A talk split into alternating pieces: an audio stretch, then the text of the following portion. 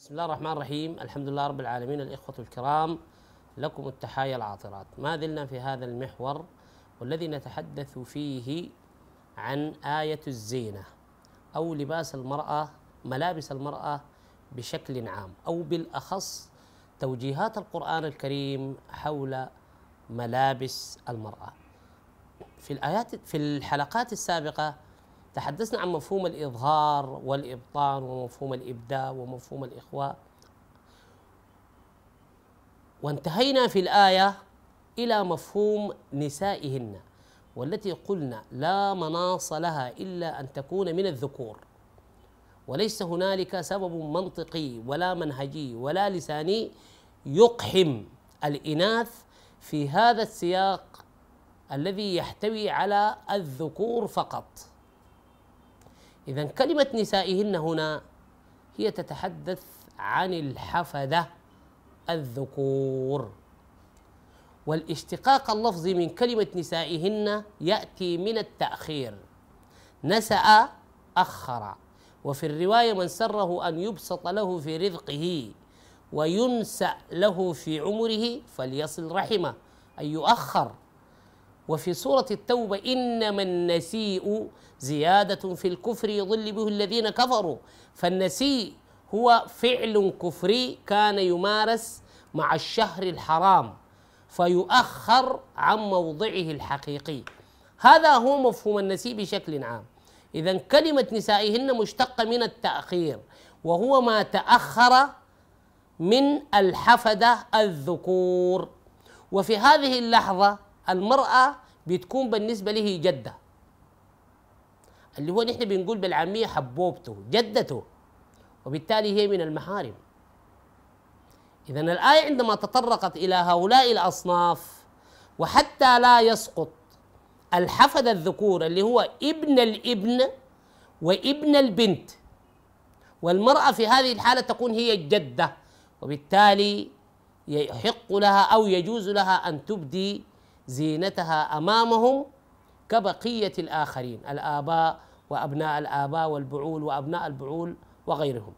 وإذا قال قائل أن مفهود مفهوم الحفد الذكور يدخل في مفهوم الأبناء يعني في نفس التسلسل الأبناء ومن نزل نقول له لماذا ذكرت الآية أبناء الأبناء أبناء أبنائهن بني أبنائهن؟ وقالت أيضا بني أخواتهن. لماذا ذكرتهم الاثنين مع بعض؟ فلو أن أبناء الأبناء تتحمل أيضا الحفيد الذكر إذا ماذا نفعل بابن البنت؟ أيضا هو حفيد لهذه المرأة. اذا كلمة نسائهن هنا تتحدث عن الحفد الذكور وبالتالي يدخلون في مضمار المحرمات. ذكرت الآية أيضا مفهوم وما ملكت أيمانهن. وهذا لا مجال لبيانه في هذه الحلقة بل يستحق مفهوم ملكة الأيمان لمحور كامل وربما نتكلم منه نتكلم فيه إن مد الله في أيامنا. ما هو مفهوم ملكة الأيمان؟ وهل هو نوع لعقد آخر غير عقد الزواج؟ وهل عقد ملكة الأيمان يبيح للرجل ما يباح له من الزواج؟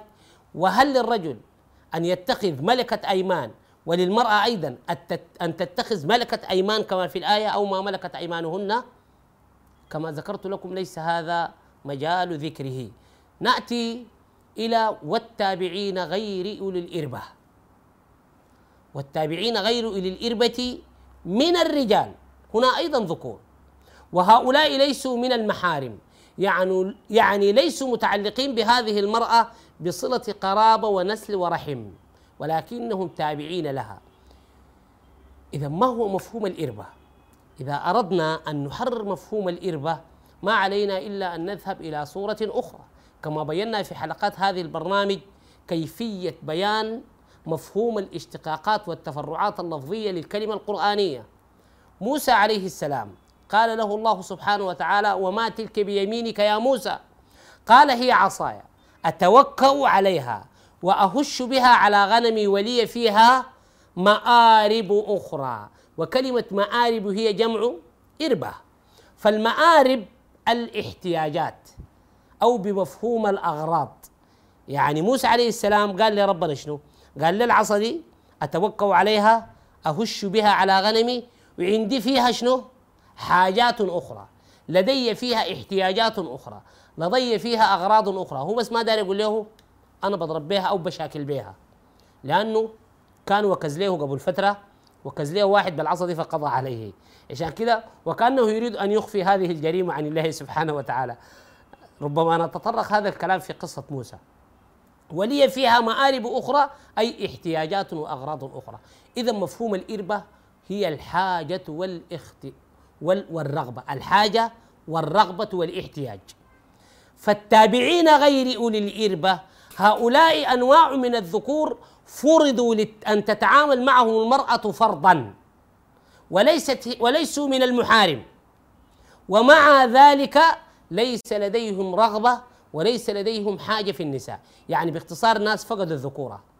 إما بحادث رجل فقد الرغبة الذكورية بسبب حادث أو بسبب الإعاقات الخلق الخلقي الخلقية الإعاقات البدنية أو الإعاقات الذهنية. منها يدخل المجانين المتخلفين عقليا. كل هؤلاء يدخلون في التابعين غير أولي الإربة إذا كانوا يعملون في محيط هذه المرأة.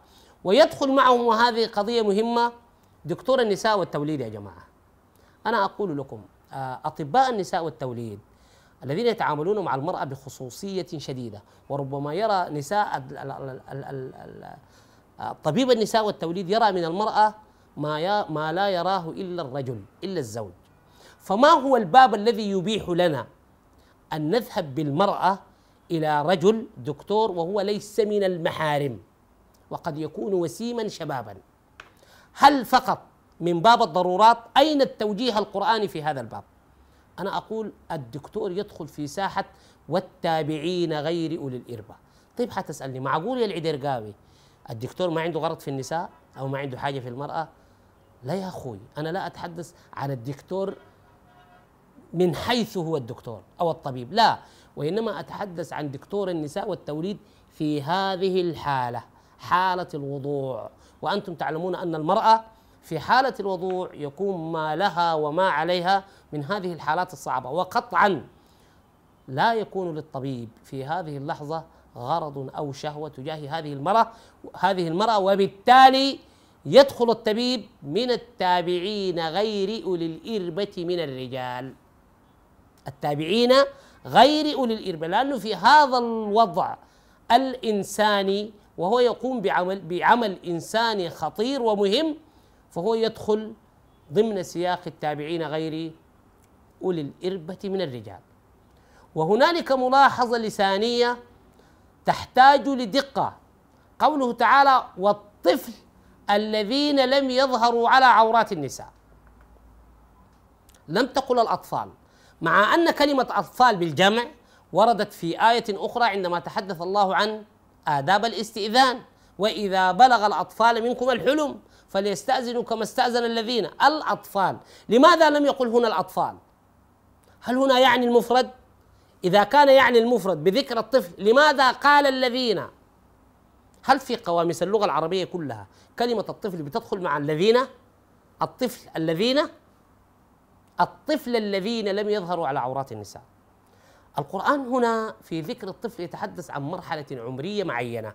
وهو الأطفال حديثي الولادة أي في المراحل الأولية من العمر قبل أن يتكون الوعي عند الطفل عن ماهية العورة. يعني هذا الطفل في هذه المرحلة ليس لديه تصور عن العورة وعن زينة المرأة وعن الرغبة وعن الشهوة. يعني زي ما نقول نحن في عمر الرضاعة أو أصغر على المهد.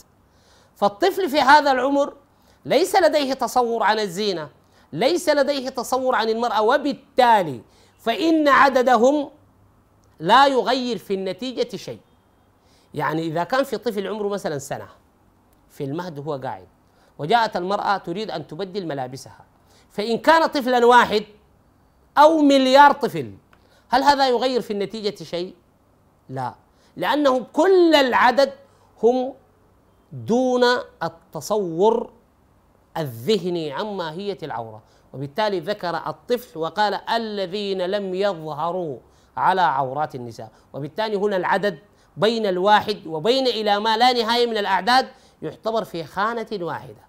أو الطفل الذين لم يظهروا على عورات النساء. أما عندما ذكر الأطفال فهنا يتحدث عن المراحل العمرية المتقدمة للطفل. بعد أن تكون له تصور عن الشهوة وعن الزينة. يعني الأطفال ما قبل الحلم سواء كان في سن الثامنة سواء كان في سن العاشرة هنا لم يبلغ الحلم نعم ولكن لديه تصور لديه هواجس داخلية لديه مفهوم عن عورة المرأة. وبالتالي هنا طالبهم بالاستئذان. إذا بلغ الأطفال منكم الحلم هنا عن الأطفال ما قبل بلوغ الحلم لديهم تصور لا يجوز للمرأة إذا لم تكن من محارمهم لا يجوز لها أن تبدي زينتها أمامهم إلا إذا كان في مرحلة الطفل الذين لم يظهروا على عورات النساء. في الحلقة القادمة إن شاء الله سنتحدث سنتحدث عن مفهوم الضرب وليضربن بخمرهن وهذه أيضا مما وقع فيها الكثير من الخلط المفاهيمي عندما وضعوا نتيجة مسبقة أن مفهوم الضرب يعني الشد ويعني اللف.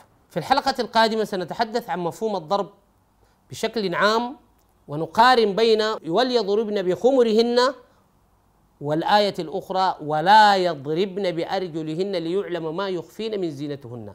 هنا أمر بالضرب وهنا أمر بعدم الضرب. ما هو مفهوم الضرب؟